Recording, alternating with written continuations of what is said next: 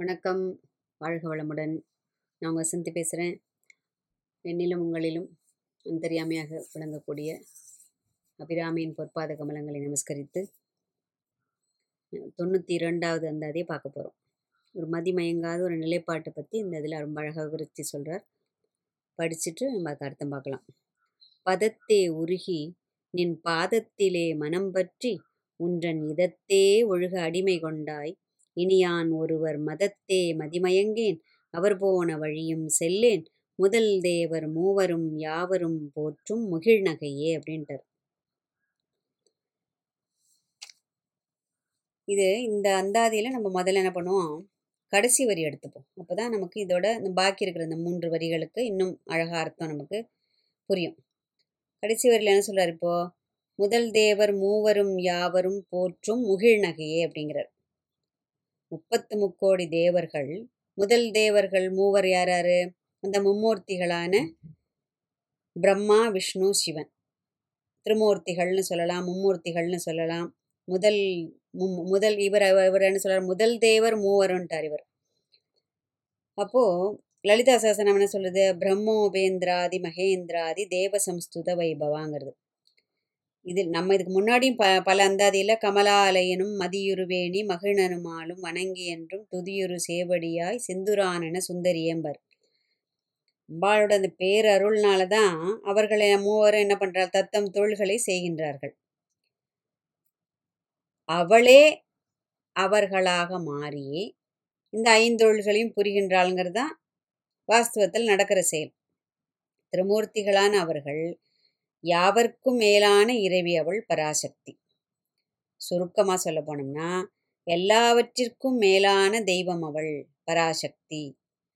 இந்த பிரம்மா விஷ்ணு சிவன் போற்றி பணியும் இவள் எப்படி இருக்கா? முகிழ் நகையே மூவரும் போற்றும் முகிழ் நகை. அதாவது அப்படியே அன்றலர்ந்த புஷ்பம் மாதிரி அழகான புன்முறுவலை பூத்த திருமுகத்தோட அம்பாள் அவர்களுக்கு அருள் பாலிக்கின்றாள் அப்படின்னு அர்த்தம். அவர்களின் அந்த சிறப்பு அறிந்து அவளையே தன்னுடைய ஒரே ஒரு ஆசிரியமாக யார்? அம்பாளோட அந்த மகிமையை அறிந்து இவர்கள் மூவரும் எல்லாருமே அந்த முப்பத்து முக்கோடி தேவர்களும் இந்திராதி தேவர்களும் வருணன் வாயு எல்லாரும் என்ன பண்ற அம்பாளோட அந்த மகிமையை அறிந்து அவளை பணிந்து தத்தம் தொழில்களை செய்வதற்கு அருள் புரிமாறு பணிந்து கேட்டுக்கொள்கின்றார்கள். அம்பாள் வந்து அந்த தன்பால் அன்பு பூண்டு மனமு வந்து தன்னை ஆண்டு கொண்டு விட்டதா பல அந்தாதியிலே இவர் சொல்லியிருக்கார் நமக்கு இல்லையா? அப்போ அவளுடைய இந்த சிறப்புடைய மகிமைகளையும் இந்த பெருமைகளையும் பேசும் அடியவர்களுடன் சேர்ந்து அவளிடம் அன்பு அன்பு செய்கின்றேன் அப்படிங்கிறார் இந்த இதில். பதத்தே உருகி என் பாதத்திலே மனம் பற்றி உன்றன் இதத்தே ஒழுகங்கிறதுக்காக தான் அந்த முதல் வரி தான் பதத்தே உருகி. அதாவது உன்னுடைய பாதார விந்தங்களில் பணியரிச்சேவே எனக்கு என்ன ஆகிடுறது என் உள்ளமும் சிந்தையும் குளிர்ந்து மகிழ்ந்து போகின்றது. அபிராமி என்னும் அந்த ஒரு நாமத்தை உச்சரிக்கும் போதே உன்னுடைய பாதத்தில் என் மனம் பற்றி கொள்கின்றது அப்படிங்கிறார் இந்த இதில். இல்லையா? அம்பாளோட அப்படி ஒரு ஈடுபாடு வேணும். நம்முடைய இஷ்ட தெய்வத்தை சொல்லும் அதாவது இஷ்ட தெய்வத்தின் திருநாமத்தை உச்சரிக்கும் போதே நமக்கு என்ன பண்ணணும்? நம்முடைய மனமும் நம்முடைய அதாவது அந்தரியாமையாக இரு அவள் இருக்கக்கூடிய இடத்தில் நம்முடைய மனம் போய் நமஸ்கரிக்க வேண்டும். இல்லையா? அவளுடைய நாமத்தை சொல்லும் போதே நாவை நிற்க வேண்டும். நாமம் சொல்லி சொல்லி நான் தழும்பேற வேண்டும் அப்படின்பா அந்த அளவிற்கு நாமத்தை நாம் உச்சரிக்க வேண்டும். உன்றன் இதத்தே ஒழுக அடிமை கொண்டேன். எப்படி? ஒரு மரத்தில் வந்து ஒரு ஒரு கிளையில இப்போ ஒரு பூ பூ ஒரு மொட்டு இருக்குது முதல்ல தளிர் வரும் இலை தளிர்கள் வரும். அதுலேருந்து சின்னதாக மொட்டு வரும். அந்த மொட்டு என்னாகும்? மெதுவாக விரிஞ்சு விரிஞ்சு பூவாயிடும். பூ விரிஞ்சு என்ன ஆகிடும் கொஞ்சம் குட்டியோண்டு காய் வரும். அந்த காய் கொஞ்சம் கொஞ்சமாக பெருசாகி பெரிய காயாடுது அந்த காய் கொஞ்சம் அதோட காலம் அதாவது அந்த பருவம் வரும்போது அது பழுக்க ஆரம்பித்து கனியாகிறது. அதுபோல் அன்பு மலரும் போது என்ன ஆயிடுறது உள்ளம் கனிந்து கனிந்து கனிந்து உருகி உருகி உருகி உருகி உருகி உருகி இழகுகிறது இல்லையா? ஏன்னா பக்குவமான அன்புக்கு அடையாளமாக உருகிறதுங்கிறது தான் ஒரு பெரிய இது. எல்லா அடியவர்களும் அதை தான் ரொம்ப சிறப்பாக பாடியிருப்பா இல்லையா? உள்ளம் உருக அப்படிங்கிறது தான் வேணும். உள்ளம் உருகினால்தான் நம்முடைய பக்தி வளர்ந்திருக்கிறது வளர்ந்து கொண்டிருக்கின்றது அப்படிங்கிறதுக்கு ஒரு ஒரு அடையாளம் அது. அப்படி அதனால தான் நம்முடைய உள்ளத்திற்கு வந்து வெண்ணெயை வந்து ஒரு ஓமானமாக சொல்கிறது ஒரு மரபில் இருக்குது இல்லையா? வெண்ணெய் மாதிரி மனம் அப்படியே குழைந்து அப்படி இழகி இருக்க வேண்டும். அந்த மாதிரி மனதில் தான் அன்பு சுரக்கும் எப்போவுமே இல்லையா? அப்போது இந்த இழகி ததும்புகிறது. அதில் என்ன ஆகிடுறது அம்பாள் வந்து தன்னுடைய திருவடி ஏன்னா இப்போ ஒரு கெட்டியாக இருக்கிற நிலத்துல இப்போது நல்ல ஒரு நிலம் அப்படியே காஞ்சு போயிருக்கு பாறை பாறையானா அதில் போய் ஒரு செடியை நம்ம நட முடியுமா? இல்லையா? ஒரு குச்சியை கூட சொருக முடியாது. ஏன்னா பா ஒடிஞ்சு போயிடும் அந்த குச்சி. இந்த ஏன்னா அந்த அளவுக்கு பாறை இறுகி போயிருக்கும். அப்போது நம்முடைய மனதில் பக்தி சுரக்கவில்லை அன்பு சுரக்கவில்லை அப்படின்னு சொன்னாக்க அம்பாள் எப்படி கொண்டு தன்னுடைய திருப்பாத தடங்களை எங்கே இருந்து பதிப்பா? நம்முடைய மனது அந்த அளவிற்கு இழகிய ஒரு நல்ல ஒரு கொல கொலான்னு இருக்கிற மண் இருந்தால் தான் அந்த இடத்துல கொண்டு போய் டக்குன்னு ஒரு செடி வந்து அப்படியே எந்த வித ஒரு என்ன சொல்லுவோம் ஒரு மண்வெட்டியோ இல்லை க எதுவுமே கையால் கூட நம்ம சிரமப்படாமல் கொண்டு போய் அந்த செடியை அப்படியே சொருகி விட்டுடலாம். அந்த மண்ணில் அந்த அளவிற்கு மண் வந்து அப்படியே இழகி இருக்கும். அந்த மாதிரி பூமி. அப்போது இது அதனால தான் இந்த இடத்துல இது ஓமையாக சொல்லப்படுகிறது. அதாவது மனம் அந்த அளவிற்கு அவ்வளவு இளகிய மனமாக பக்தியால் கனிந்து உருகிய அன்பால் கனிந்து உருகிய ஏன்னா அன்பே சிவம். அந்த மாதிரி இருந்தாதான் அந்த உள்ளத்தில் அம்பாள் வந்து வருவாளாம். தன்னுடைய தடத்தை பதிப்பதற்கு. ஆனால் நம்முடைய மனசு பாறையாக இருக்கும்போது என்ன ஆயிடுறது? அவள் நினச்சிக்கிறா இது இப்போ நான் பதிச்சாலும் உனக்கு தெரியாது. நான் எங்கேருந்து எப்படி நான் எதுக்கு பதிச்சு என்ன பிரயோஜனம் இல்லைன்ட்டு அவள் திரும்பி போயிடுவா. இல்லையா? இதில் அம்பாளுங்கிறது இப்போ இதில் அபிராமி இருந்ததுனால அம்பாள்னு சொல்லப்பட்டிருக்கு. அவரவருடைய இஷ்ட தெய்வத்தை இந்த இடத்துல நம்ம வச்சுக்கலாம். நம்ம நம்மளுடைய தெய்வம் நம்மளுடைய மனசில் இருக்குங்கிறது நமக்கு தெரியறது. ஏன் நம்மளால் அதை உணர முடியல? இல்லையா? வெளியில் தேடின்னு இருக்கோம் சரி வெளியில் போனாலும் ஒரு கோவிலுக்கு போகிறோம் குருவாயூர் போகிற எவ்வளோ பேர் சொல்ல கேட்டிருக்கேன் நான் கிருஷ்ணனே தெரியல என்னன்னே தெரியல. ஒரே இருட்டாக இருந்தது. அது வெறும் அந்த வழக்கு மட்டும்தான். ஒன்றுமே தெரியல. ஒரு நெ நிழலாக இருந்தது அப்படின்னு. ஒரு அதுக்குன்னு நமக்கு பக்தியே இல்லாமல் நம்ம போகிறோம்னு அதோட அர்த்தம் கிடையாது. பக்தி மேலிட அந்த உள்ளம் உருகி உருகி எப்படியாவது உன்னோட திவ்ய தரிசனத்தை நான் பார்த்தே ஆகணும். நீ என்னோட ஊனக்கண்ணுக்கு தெரியல பகவானே நீ உன்னோட நீ வெளிப்படுத்தினா மட்டும்தான் என்னால் பார்க்க முடியும்.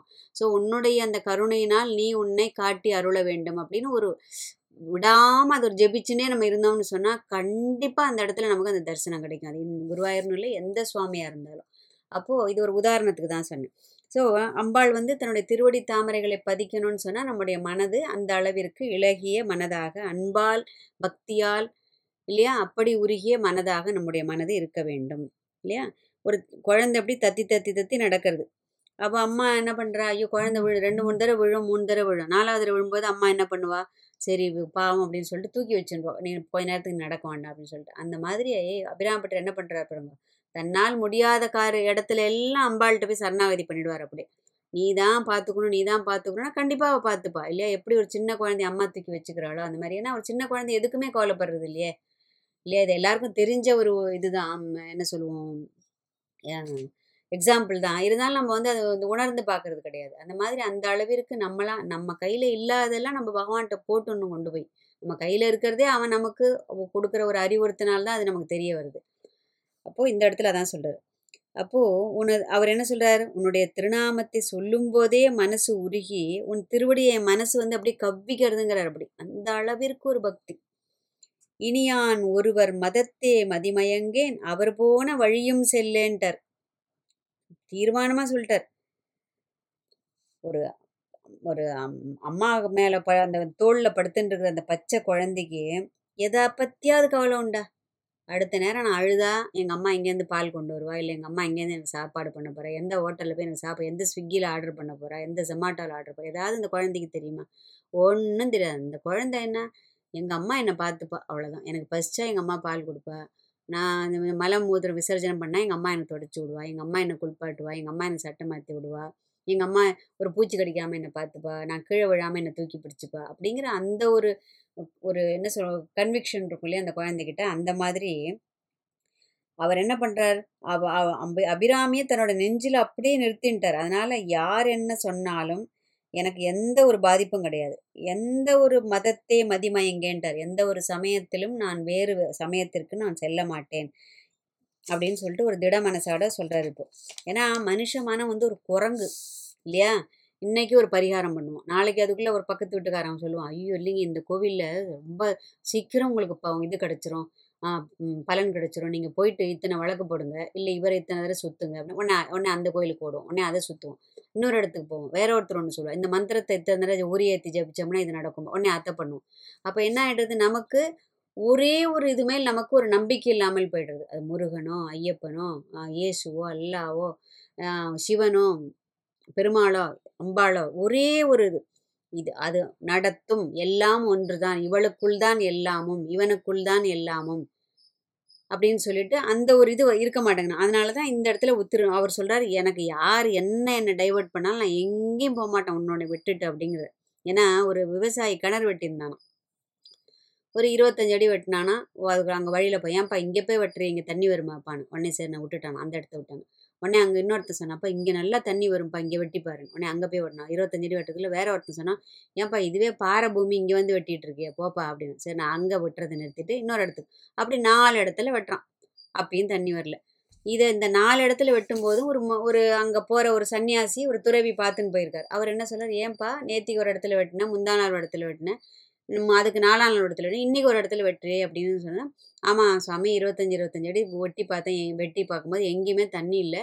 ஏன் தண்ணி இல்லாமல் போச்சு உடனே இருபத்தஞ்சு அடி வெட்டுறதுக்குள்ளே இந்த மாதிரி சொன்னாங்க அதை விட்டுட்டேன் வேற ஒரு இடத்துல அப்படின்னா அந்த கதையை சொல்கிறான் அப்போ அவர் சொல்கிறார் ஏன்பா நீ இருபத்தஞ்சி இருபத்தஞ்சி அடி நாலு இடத்துல வெட்டியிருக்க. அப்போ நூறு அடி ஆல்ரெடி நீ வெட்டிட்ட அப்படின்னா அந்த நூறு அடியை நீ ஒரே இடத்துல வெட்டியிருந்தனாக்க கண்டிப்பாக நீ தண்ணி வந்திருக்குமேப்பா. நீ இதுக்கு நீ மற்றவங்க சொல்கிறத கேட்டுட்டு உன்னுடைய முயற்சியை நீ விட்டுட்ட. அப்படின்னு கேட்கும்போது தான் இவருக்கு தெரியறது. இந்த விவசாயிக்கு தெரியறது நம்ம பண்ணது எப்பேற்பட்ட ஒரு முட்டாள்தனம் அப்படின்னு சொல்லிட்டு. அதனால் பொறுமை அவசியம் திட நம்பிக்கை அவசியம் இல்லையா? அந்த பரிகாரம் இந்த மாதிரி இந்த கோயிலுக்கு போனால் அந்த கோயிலுக்கு போனால் அந்த சுவாமி சீக்கிரம் பலன் எல்லா சுவாமியும் எல்லா சுவாமியும் ஒன்று தான். பலன்கிறது நம்முடைய கர்ம வினைக்கு ஏற்ப தான் நமக்கு கிடைக்கும். பக்கத்து வீட்டுக்காரனுக்கு கிடைச்ச மாதிரி நம்ம கிடைக்கும் நம்ம நினச்சோம்னா அது நம்மளுடைய முட்டாள்தனம் இல்லையா? பகவான் என்ன பண்ணுவோம் அதுக்கு இல்லையா? அவன் வசதி வாய்ப்புகளோட இருக்கான் அப்படின்னா அது அவனுடைய பூர்வ ஜென்ம பலன். நம்ம இந்த ஜென்மத்தில் கஷ்டப்படுறோம். ஒருவேளை நம்ம போன ஜென்மத்தில் நல்ல ஒரு வாழ்க்கையை வாழ்ந்திருக்கலாம். அதோட ஏதாவது ஒரு குறைய ஏதாவது நிவர்த்தி பண்ணுறதுக்காக இப்போ இந்த ஜென்மம் அதனால் அவனுக்கு கிடைச்ச பலன் எனக்கு கிடைக்குங்கிறதுக்கு ஒரு கேரண்டியும் கிடையாது இல்லையா? ஆனால் அதை நம்ம புரிஞ்சுக்காமல் என்ன பண்ணுவோம்? அதை நம்ம சொல்லலாம். இவன் பட்டினத்தாரோட ஒரு அழகான ஒரு இது இருக்குது ஒரு வாஜகம். அங்காடி நாய் போல் அலைந்தனையே மனமே அப்படிம்பார். அவரோட ஒரு பாடலில். அந்த மாதிரி அங்காடி நாய் அதாவது இந்த மார்க்கெட்லலாம் நாய் சுற்றின்னு இருக்குமே இல்லையா? அந்த மாதிரி அங்காடி. அப்போது அபிராம்பட்டன் என்ன சொல்கிறார் எதை பற்றினால் பற்றின் பற்று அதிகமாகுமோ அதை பற்றி அதனை அனுபவபூர்வமாக உணர்ந்து அதை அறிந்த பின் வேறு ஒன்றை நாட வேண்டிய அவசியம் தமக்கு இல்லை என்றும் தான் என்ன பண்றார்? அபிராமி மேல் கொண்டிருக்கும் அந்த ஒரு காதல் அந்த அசஞ்சலமான அந்த பக்தி அனன்ய பக்தி. அதை தான் நமக்கு புரிய வைக்கிறார் இந்த இடத்துல. இந்த அனன்ய பக்தி வந்து சரணாகதி. சரணாகதியோட உயர்வு தான் இந்த இந்த அந்தாதியில் அவ்வளோ அழகாக சொல்லியிருக்காரு அவர். அதாவது மும்மூர்த்திகளுக்கும் மேலான அந்த பராசக்தி நம்ம உள்ளத்தை உழுது அவளே ஏன்னா நம்மெல்லாம் உழுது எந்த நாளில் அதை வந்து இழக வச்சு அதுக்கப்புறம் நீ அம்மா தாயே நீ வந்து அந்த தடம் பதிச்சுட்டு போன்னு சொல்கிறத விட அவளே இது தொலைஞ்சு போகிறது போ. இது இந்த இது இப்படியே இப்போ இருந்தனா எப்போ கரையேறுமோ அப்படின்ட்டு நீயே நினைவின்றி ஆண்டு கொண்டாய். நின்னை உள்ள வண்ணம் பேயேன் அறிவும் அறிவு தந்தாய் அப்படின்ட்டார். அது மாதிரி நம்மளும் அது மாதிரி டெய்லி அந்த அந்தாதி சொல்லலாம். அப்போ அம்பாள் வந்து ஏதோ பாவம் டெய்லி புலம்புறது இது என்றைக்கோ ஒரு நாள் அவளுக்கு டக்குன்னு இப்போ தொலையிறது போ அப்படின்னு சொல்லிட்டு கொடுத்துருவா நமக்கு. அதனால் அந்த அந்த தடம் அந்த உள்ளத்தை உழுது அதில் அவளுடைய அந்த பொற்பாத தடத்தை பதிக்கும் அதாவது அந்த முத்திரையை பதிக்க வேண்டும் அப்படின்ட்டு அவள்கிட்டயே ஒரு அப்ளிகேஷனை கொடுத்துடணும். அவளுடைய அந்த பரம கருணை வேண்டி அப்படிங்கிற ஒரு உயர்ந்த பிரார்த்தனையோட தொண்ணூற்றி மூணாவது அந்தாதியில் அம்பாளை பற்றி ஆராய்வது ஒரு நகைப்புக்கு இடமானது அப்படிங்கிறத தொண்ணூற்றி மூணில் நமக்கு விளக்கி சொல்ல போகிறார் பார்க்கலாம். வாழ்க வையகம் வாழ்க வளமுடன்.